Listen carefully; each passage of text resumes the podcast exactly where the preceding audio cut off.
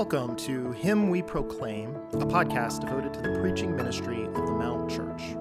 Know that the following sermon is specifically intended to build up our local church in Clemson, South Carolina. Feel free to listen along and distribute what you hear, while prioritizing what we pray is the faithful preaching ministry of the healthy local church to which you meaningfully belong. With that, all grace to you as you listen to this episode of Him We Proclaim. Morning. Let me invite you to turn in your Bible to the letter of Galatians. This morning we're going to be reading and then studying Galatians chapter 3. I know what the bulletin says, we're actually going to pick up in verse 6, and then we'll go through verse 14.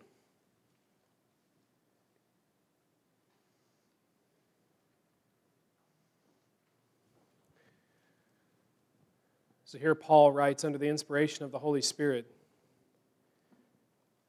beginning in verse 6 of Galatians chapter 3. Abraham believed God. He believed him. And it was counted to him as righteousness. Know then that it is those of faith who are the sons of Abraham. In the scripture, foreseeing that God would justify the Gentiles by faith, preached the gospel beforehand to Abraham, saying, what Tyler read for us earlier, In you shall all the nations be blessed. So then, those who are of faith are blessed, along with Abraham, the man of faith. For all who rely on works of the law are under a curse. For it is written, Cursed be everyone who does not abide by all things written in the book of the law and, for good measure, do them. Now it is evident that no one is justified before God by the law. For the righteous shall live by faith. But the law is not of faith, rather, the one who does them shall live by them. Christ redeemed us from the curse of the law by becoming a curse for us. For it is written, Cursed is everyone who is hanged on a tree. So that in Christ Jesus, the blessing of Abraham might come to the Gentiles, so that we might receive the promised Spirit through faith. What a text. Let's pray together. oh Lord, we come even now before the throne of God in our weakness, our fragility, our sins, our need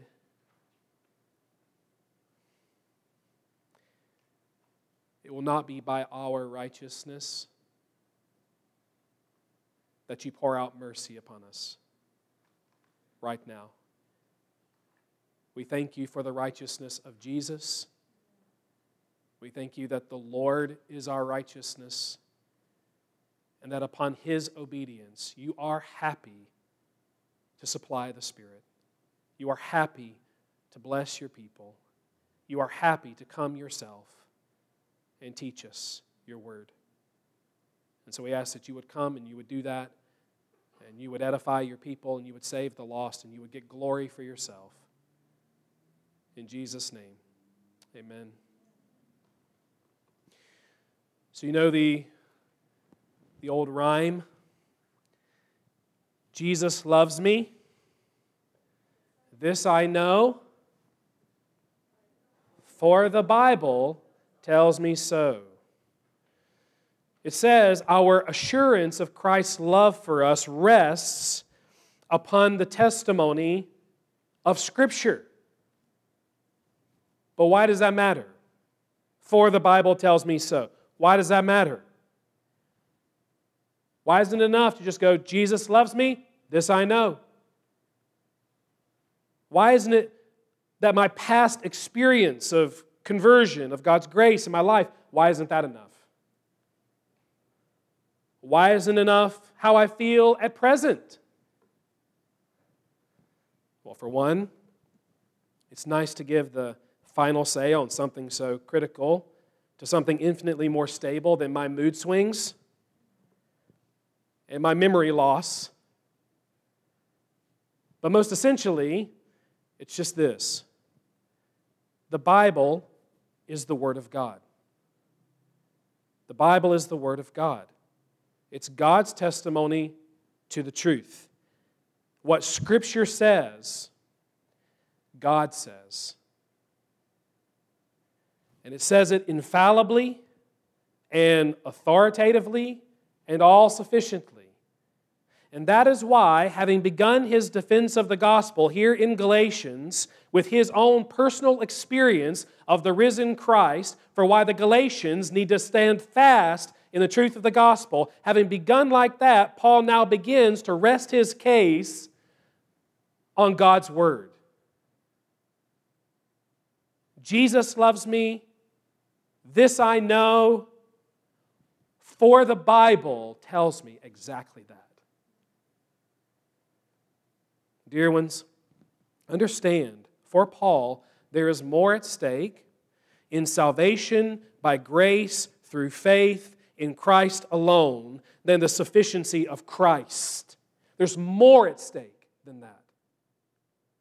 Behind the sufficiency of Christ is the sufficiency of Scripture.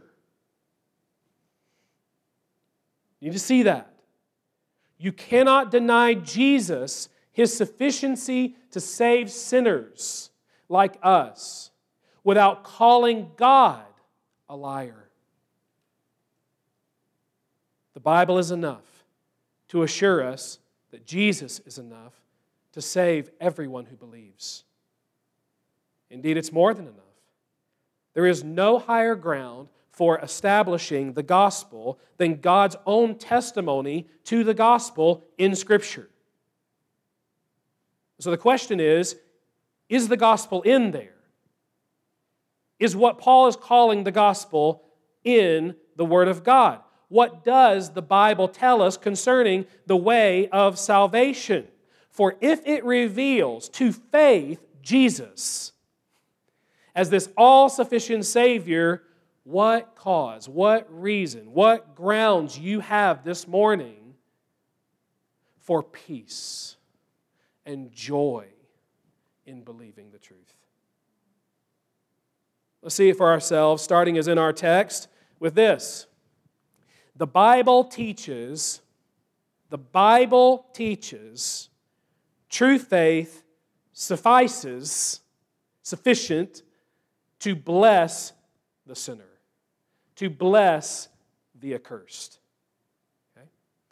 And to establish that, Paul takes us to Genesis and to Abraham. If you'll allow a little bit of reconstruction at this point, it seems likely that the false teachers in Galatia were arguing, probably from extra biblical or non biblical sources, that to be a child of Abraham, like a full on son or daughter of Abraham, and one of God's heirs of his saving promises, you had to be either ethnically and at least functionally Jewish. You had to be circumcised, you had to keep the law, watch what you eat. It didn't matter what John the Baptist had said on behalf of all the prophets before him to those who were attending his baptismal services. Do you remember what he said to them? These Pharisees, the Sadducees, the religious leaders in Jerusalem. Don't you dare presume to say, We have Abraham as our father. For I tell you, God is able from these stones to raise up children for Abraham. And even now, as a matter of fact, the axe is laid to the root of the trees. And if you don't repent and believe, you're going to know it. Their ethnicity was no final consolation. The promise of God rested on God's ability to raise the human soul from the dead. And so, also, that Jewish man that we know as Jesus, as they continued to plant their hope in their ethnic heritage, told them, remember this from John chapter 8, if you were Abraham's children, really, you would be doing what Abraham did. You would love me, he says. You would be believing in me. And why don't you? Why can you not bear to hear what I'm saying to you? Do you remember this? Well, it's not only because you're not children of Abraham in truth, but in truth, it's because you're not children of God. You have another daddy. Your father Abraham rejoiced to see my day. Your father Abraham saw my day and he was glad. So, what are you all doing besides now picking up stones to prove the very thing I've just said about you? You're not children of God. So, Christ and everyone who's ever believed in Christ, they're crystal clear in the Bible. It is by faith that Jesus saves sinners. Beloved, it's in display of the Bible's really ordered brilliance that, as Paul now shows, Abraham was justified. Now, listen, he was justified. These things matter. He was justified before he was circumcised. He was justified before the covenant of circumcision was established. He was justified centuries before Moses was a twinkling in his great great granddaddy's eye. Abraham was justified long before the law was ever given on Mount Sinai. He was justified before bacon was outlawed. Right. He was justified, so important, he was justified before Israel existed. The false teachers in Galatia are saying you need to become functionally Jewish in order to be a real Christian. Abraham was justified before Israel existed. He was justified before being Jewish was a thing. How was he justified? How was Abraham justified before all of that? Paul quotes Genesis chapter 15, verse 6, in Galatians chapter 3, verse 6. Abraham believed God. He believed him. And it was counted to him as righteousness. And thus, everything that comes after that moment, which is all that stuff I just said, is stricken from the equation of your justification before God. Do you see it? We've got to understand it. Before any other identity marker was added to Abraham, the Bible says Abraham was justified by faith. God in Scripture testifies Abraham believed me. Abraham took me at my word. Distance between him and Christ made no difference. He saw the Christ, as Jesus says in John chapter 8. He saw the Christ. He saw the family of stars that I'd promised him through Christ. And trusting me to bring it all about, I commended his faith by counting his faith as righteousness, as the sinner's hold upon the work that Jesus would do. Father Abraham was justified by faith. Seems like an opportune time to mention something that Christians have tended to ignore to our own detriment and to the detriment of those whose salvation we seek.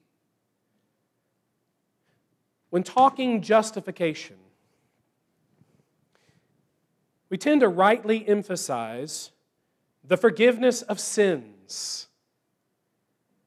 But we do it while ignoring completely, usually, the imputation, the accounting, the reckoning, the accrediting of Christ's active obedience to our sinful account. And so perhaps in sharing the gospel, many have balked at what we've said, not just because they think their sins are really small, not a big deal, but because they think their morality is really big, big enough even for heaven. Because in sharing the gospel, we haven't understood the forgiveness of our sins really only brings us back to zero. When with that, eternal life demands of us a perfect obedience as well. No sin, all righteousness. You got to have both. And we receive both from Jesus by faith. More on that as we go. But Paul's present preoccupation is to show the believers, those of faith in Galatia, what was true of Abraham is true for you. What they're hearing is, you're not really Abraham's children. Paul says that's not true. What was true of him is true for you. What God did for him was not a one off. The blessings of the gospel have always been for all peoples and for anyone who believes. And so he says in verse 7 now, Know then, know then, that it is those of faith who are sons of Abraham. Here, let me show you in the Bible, Paul says. And again, we get this ordered brilliance of the divine author.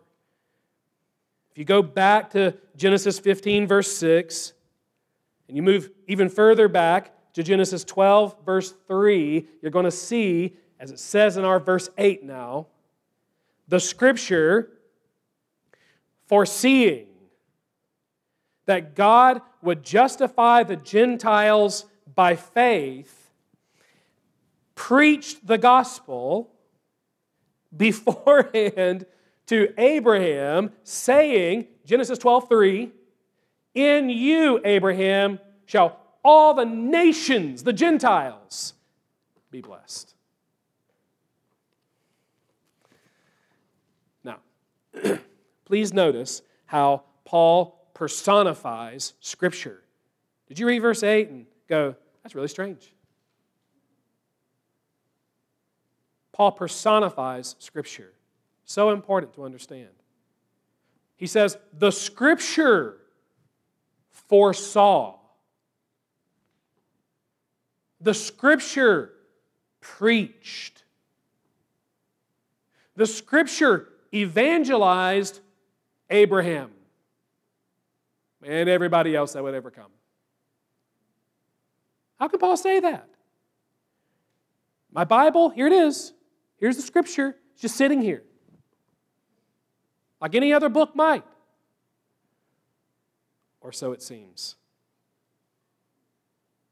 Paul is using God and Scripture interchangeably here. You see that?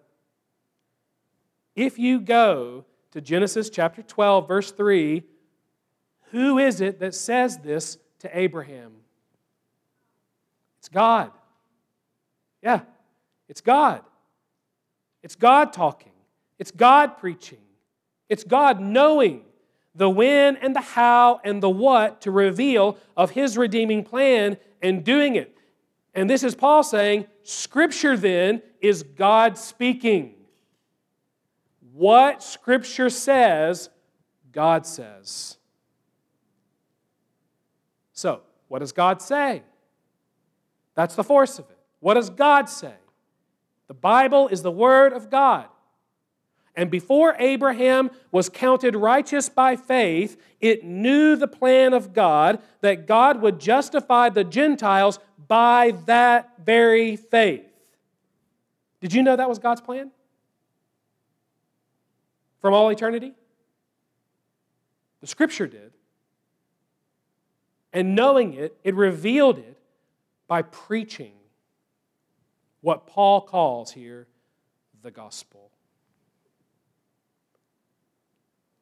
In you, God heralds to Abraham, shall all the nations be blessed. How many times have you read Genesis 12 3 right there and gone, that is the gospel?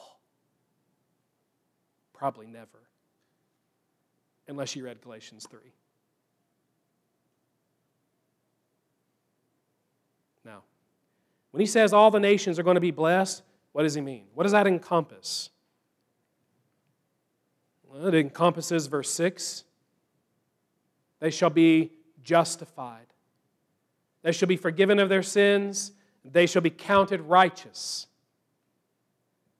It encompasses verse 7 adoption. Those who are of faith are sons and daughters of Abraham.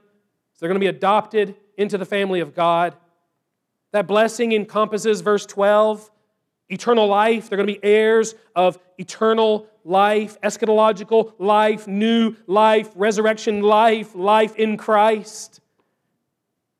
That blessing encompasses verse 14, receiving the Holy Spirit who brings all that stuff about. Okay, so how so, though? How are you going to get all that? The same way that Abraham would get it as it says sometime later, Genesis 15 6, Abraham just believed. Just believed God. And we want to hear so much else right there, don't we? Uh, but that's it. He believed. And so, also, then in verse 9, Paul lands here. Those who are of faith are blessed in all those ways, along with Abraham. What was true for the man of faith is true for any man, any woman, any child of any nation, any culture, any heritage, any parentage, any degree of slavery to sin on the basis of faith in Jesus Christ, as we're going to see. Yeah, exactly. Do you believe that? Can you believe that? Friend, the Bible is not a rule book. And the gospel is not God's like option B Oh, the law didn't work. Now we get New Testament and we get gospel. That's not, that's not what's in the Bible. Did you know that? Salvation by grace through faith in Christ alone is as old as God Himself. For the Bible tells us so. True faith suffices to bless the sinner. But what then about the law? What then about the law? What does the Bible have to say about that? What does the law say to us about itself? But that, next point, it labors to generate that faith. Or to put it another way, it labors to absolutely destroy the faith that you and I might have in our own righteousness. If you look with me at verse 10, then, you'll see that Paul shifts notably from this Abrahamic faith, verses 6 through 9, to moral self reliance. That too is a kind of faith. It's just not the kind of faith that saves sinners, as we all are. And so Paul doesn't waste any time condemning such faith as being soul blind and gravely mistaken. Cursed be everyone who does not abide by all things written in the book of the law and do them right? For all who rely on works of the law are under a curse, he says. And so he just goes with the Jesus method here for conquering bedeviled error. For it is written, for it is written. See it in the text. Always a win and good practice to have Scripture saying what you're trying to communicate. And here again, it's Deuteronomy 27, verse 26. Now, when you hear, Cursed be everyone who does not abide by all things written in the book of the law and do them, that is a fairly sweeping condemnation, is it not?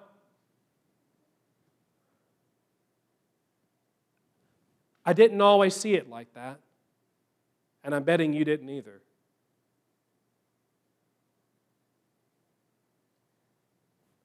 Because we don't see it until we do.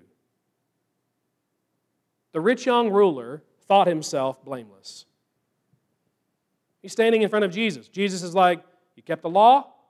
Oh, yeah. What else is there, Jesus? Got anything else for me to do? He thought he was blameless until his idolatry was exposed by Jesus. You got a lot of things. Why don't you sell all that? Take the proceeds, give it to the poor, come and follow me. By the way, I'm God you'll have everything you need. No, I can't do that. And his sin was exposed. I mean, the Apostle Paul, who's now writing this letter, thought for a time that he was blameless under the law. He thought he could keep the law and had kept the law well enough to win, to earn, to merit eternal life with God. And he thought all that until he met Jesus. So there's something about Jesus that shows us not a single one of us has abided by, much less done, all the law. That all have sinned and fallen short of the glory of God that the law reveals. Two things are implied here. To be blessed in all the ways that we've just said, God demands a life of perfect obedience to His law. Perfect obedience to His law. But seeing as we're sinners, we haven't done that. We've sinned. We have not met God's demand, and it has condemned us, each and every one of us. Our lives have cursed our souls to an eternity of divine wrath. So, the law only draws out in plain sight what you and I are inclined by sin and all of hell's support to hide, to excuse away, to relativize, not a big deal, and ultimately to keep in the dark at all costs, supposing we're never going to be found out. In themselves, this is the thing a person is a sinner, guilty before God who sees it all. I took the youth on Wednesday through the Ten Commandments, and uh, after we'd gotten to a certain point, I said, You raise your hand now. Or you raise your hand if you think that you have always done all of this perfectly. And you know what they did? Whew. Raise those hands. I was like, no, right? I come to find out, they did that because they thought that I'd ask the opposite. I have a tendency of asking questions in a way that confuses people. And so when I straightened it out for them, they were like, oh, no, no, no, sorry. The way I put it apparently confused them. But the way God has put it is meant to completely eradicate confusion. It's meant to leave no room for confusion. And yet, sinners still seem to create space for moral self congratulation. Sin is a really powerful thing, isn't it? Only Scripture is more so. Thank God. You see, I asked the kids their self awareness to say this. Ultimately, it doesn't matter what you or I think or believe or realize about ourselves. Look at verse 11 with me. Paul says it's, what's the word there? Evident that no one is justified before God by the law. We said this a couple weeks ago. Each one of you, you're someone. The Word of God right here says, not a one. You are not justified by the law. What a statement. Very clear. And you may be expecting them to show us our sinful living in light of God's holy law. It's always a frightening thing to do. We terrify people into the gospel, you know. And though that would make our sinfulness evident, that's not what Paul does. What does he do? What suffices to make our guilt and our moral inability, along with the inability of the law to do anything other than curse us, what makes that evident? What suffices to make that evident? 40% of a single verse of Scripture. What evidences that no one is justified before God by the law? Paul says, Habakkuk chapter 2, verse 4, see. Doesn't matter what we think. One verse, being the Word of God, is king. It's enough. Like Abraham, then, let you and I just bow to the Word of God and believe it. The righteous, it says, shall live how? By faith. Not by the law, by faith. And with this quote, Paul displays his interpretive wizardry under the head and lead of the Holy Spirit's divine genius. Do you know why that book of Habakkuk was written? It's a complaint at first. Israel is being destroyed by the Babylonians. And God, being sovereign, being God, has appointed it. And why has God appointed it? Here comes the wizardry. Here comes the genius. Israel, despite all of their advantages, had failed to obey the law. They failed to obey the law. They're being exiled because of their disobedience to God.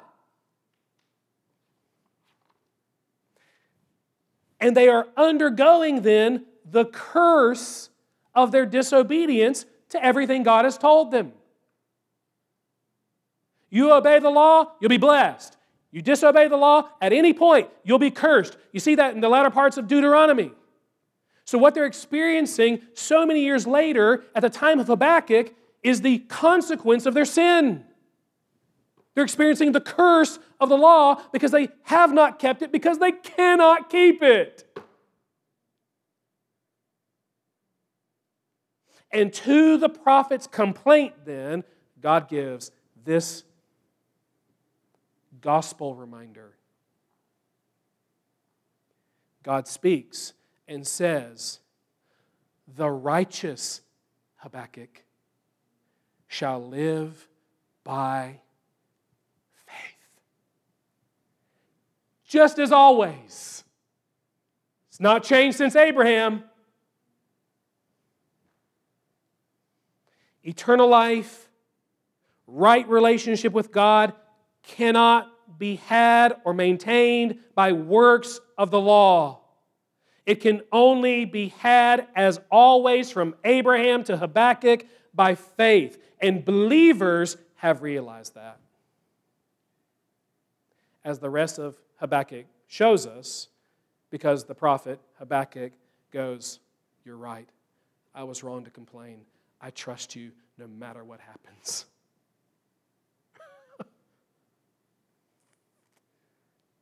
and so, in that, Paul sees a biblical paradigm. From Abraham before the law to Habakkuk now after the law has been given to these latter Galatian churches and still later on to you and to me this very day, the law has never and was never intended to regenerate, justify, or sanctify any sinner. Those justified by faith, the righteous, as Abraham, they also what? Live by faith as Habakkuk. And they live by faith, as Paul has said, in the Son of God who loved them and gave himself for them. And you think, I get it, Paul. And he's like, No, I got one more. Not quite content there, he adds one more word on the futility of the law. So far, he said, Before God, no one is justified by the law. That's evident because the Bible has always taught us the righteous shall live by faith. But, verse 12 now, the law is not a faith. It's not a faith. Rather, and he quotes Leviticus 18:5. Y'all wait until we do an exposition of Leviticus. It's amazing. Leviticus 18:5. Rather, he quotes, the one who does the laws shall live by them. That's bad news. Why? We don't do them. So we die. Listen carefully. The principle in the law is this you will live eschatologically, eternally. You will live by your doing of them which never justified any sinner. Because as sinners, we've all fallen short of the glory of God by sinning. We haven't always done all that God requires as He requires it to be done. And therefore, in ourselves, we're dead meat. Contrary to what the Judaizers argued, you cannot call down eternal life by observing the law. The law never confirmed nor gave life to any sinner. It only again exposes our sin, exposes our spiritual death. It only curses us and condemns us. It is about doing and not exactly about believing. However, I will say this its being not of faith is intended by God to make you and I of faith. Yeah. You see that? The law makes obvious our curse, so that if we'd be blessed, the opposite of the curse, we are forced against our fallen will, but oh so beautifully, to seek salvation somewhere else. Not in the law, but in the gospel. Even the gospel that God preached to Abraham in Genesis 12, verse 3, long before the law ever existed.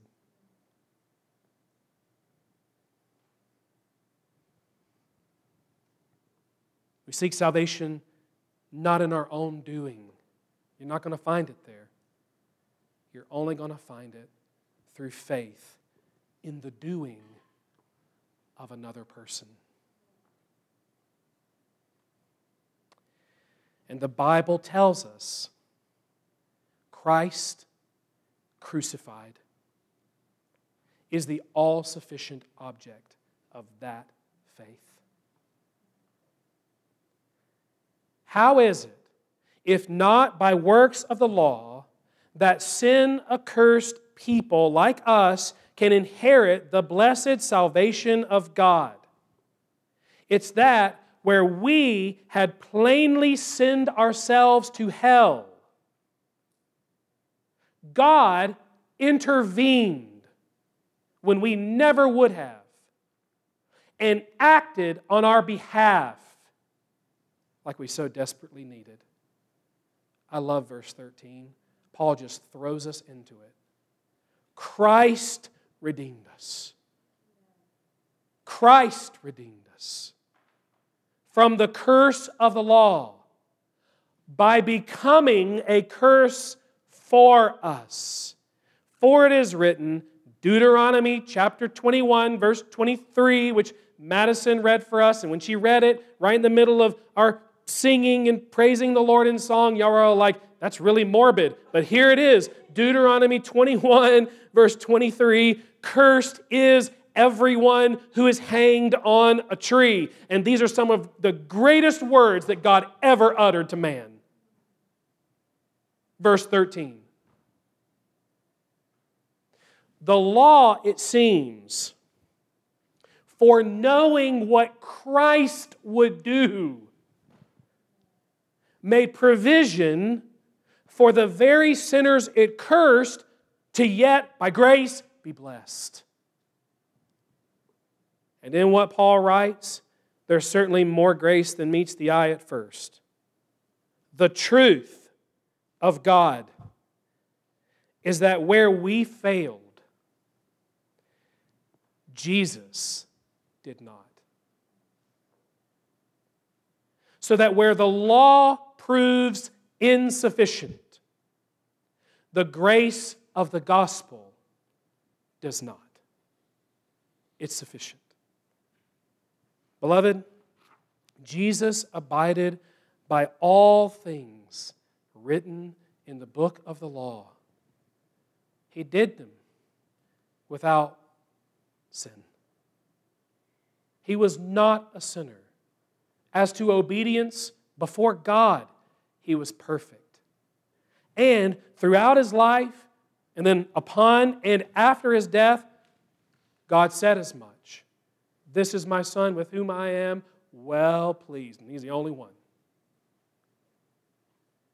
Jesus earned eternal life by his living. J. Gresham Machen is a great uh, theological guy, professor back in the early 1900s on his deathbed. You know what he said? He didn't say, Praise God for the forgiveness of my sins. You know, he said, he said, Praise God for the active obedience of Jesus. No hope without it. Jesus earned eternal life by his living. But now see this grace upon grace, love live by faith in the Son of God who loved me and gave himself for me. Love would not let him inherit that life alone. And so he obeyed God even to the cross. And on that tree, he went about his work as only he could. The righteous one was cursed by God. And you should know that's why some refuse to believe that Jesus is the Christ. God would not curse his own Christ. Christ crucified. What does Paul say in 1 Corinthians? That's folly to the Gentiles and a stumbling block to the Jews. And there is a sense in which those who reviled Jesus on the cross, there's a sense in which they were correct. Scripture, in fact, Deuteronomy 21, said it. Jesus was there cursed by God. He was. Can't be the Christ. Paul thought the same thing at one time. But as one put it, that's only because they did not understand a prepositional phrase. They couldn't see. Oh, how I pray you'll see it now. They could not see what a certain thief beside Jesus eventually saw. You remember what he said to his buddy on the other side of Jesus when he was cursing Jesus while he himself was under the curse of God on the cross? He says, My guy, contrary to you and me, this man in the middle He did nothing wrong.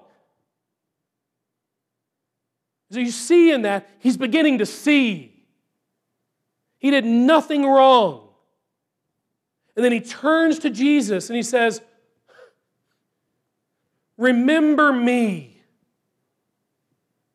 who did everything wrong, when you come into your kingdom. That sinner saw, as Paul again says, Christ redeemed us from the curse of the law by becoming a curse. Here's the prepositional phrase for us. For us. Friends, on the cross, Jesus absorbed our sin and condemnation. Man, it was more than a tree. It was more than a mere crucifixion. They did that by the hundreds in that day. It was more than one man bearing his own curse. It was more than one man bearing the curse of another person. On his cross, Jesus was redeeming.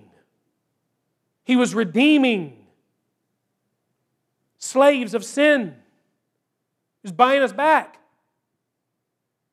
He was bringing about a new exodus. He was delivering us from the judgment that our sins deserved. He became a curse you see the language there? It's not just that he was cursed, he became a curse of unfathomable proportions. He became sin, Paul says in 2 Corinthians chapter 5. He became sin. As all the sins that you and I would ever sin, and all their guilt, and all God's justice against them was placed not on you, not on you,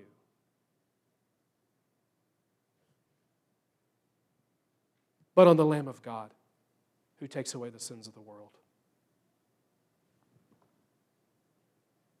It was the will of God, Isaiah says, to crush him. and crushed he was in our place. Not by hand, not by hammer, not by nail, not by wood, not by human mockery. As our substitute, it was the wrath of God that he suffered until what amounted to our eternal hells was sufficiently suffered. And then you know them. What incredible words! It is, it's finished. Done. The work is done. You couldn't do it. I've done it. It's finished. And upon those words, he gave up his life. Couldn't take it from him. He gave it up. And he died, having done it all for us. And verse 14 tells us why. So that in Christ Jesus, in Him, it's Galatians about the sufficiency of Jesus. In Him, the blessing of Abraham might come to everyone, to the Gentiles, so that we all might receive the promised Spirit. How? You think Paul ends it that way on purpose? Through faith.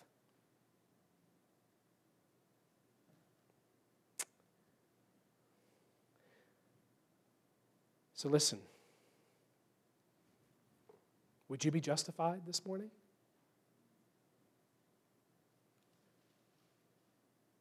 Would you become a child of God this morning?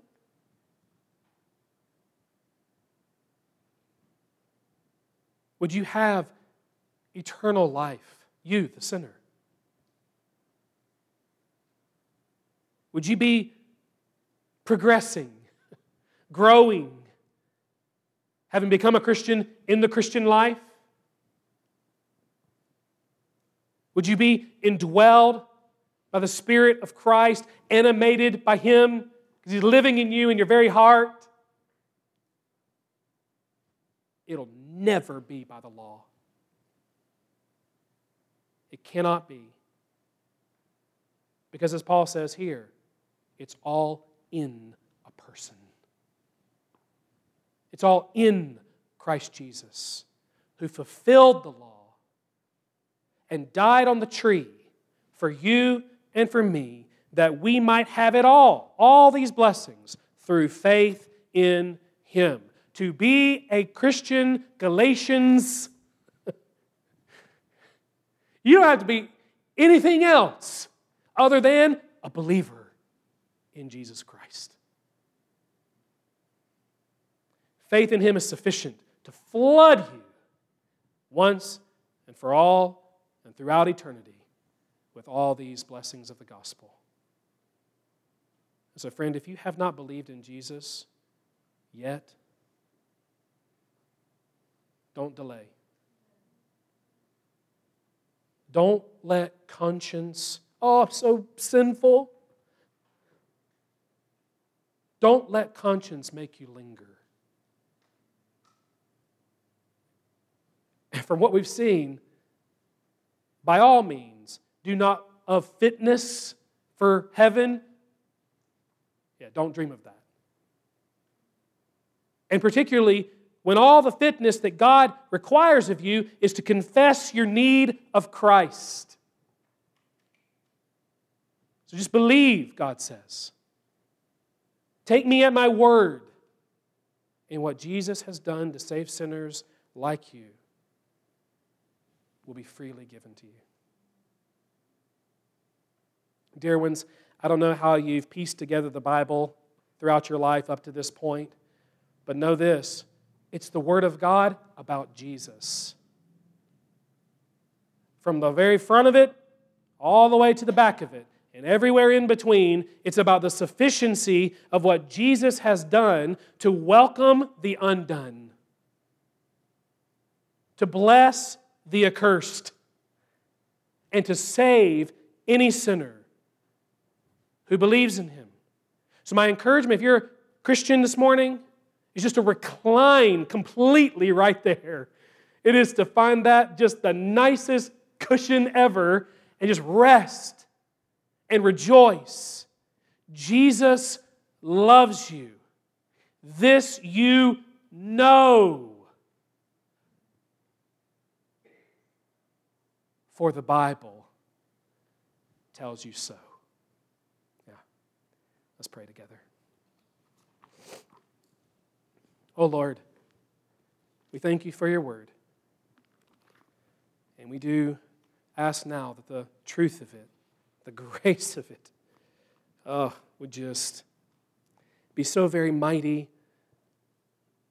and omnipotent with every heart. You have revealed the way for sinners to be saved, to stand before you as a justified child of God with Christ at heart. and know how I pray. If there's anyone in here this morning who has not yet believed, they would now. They would now. And they'd be moved by your Spirit to let somebody here know about it. And I also pray for your people who have believed by your grace. And I really do ask for our full comfort and consolation and joy in believing. In Jesus' name, amen.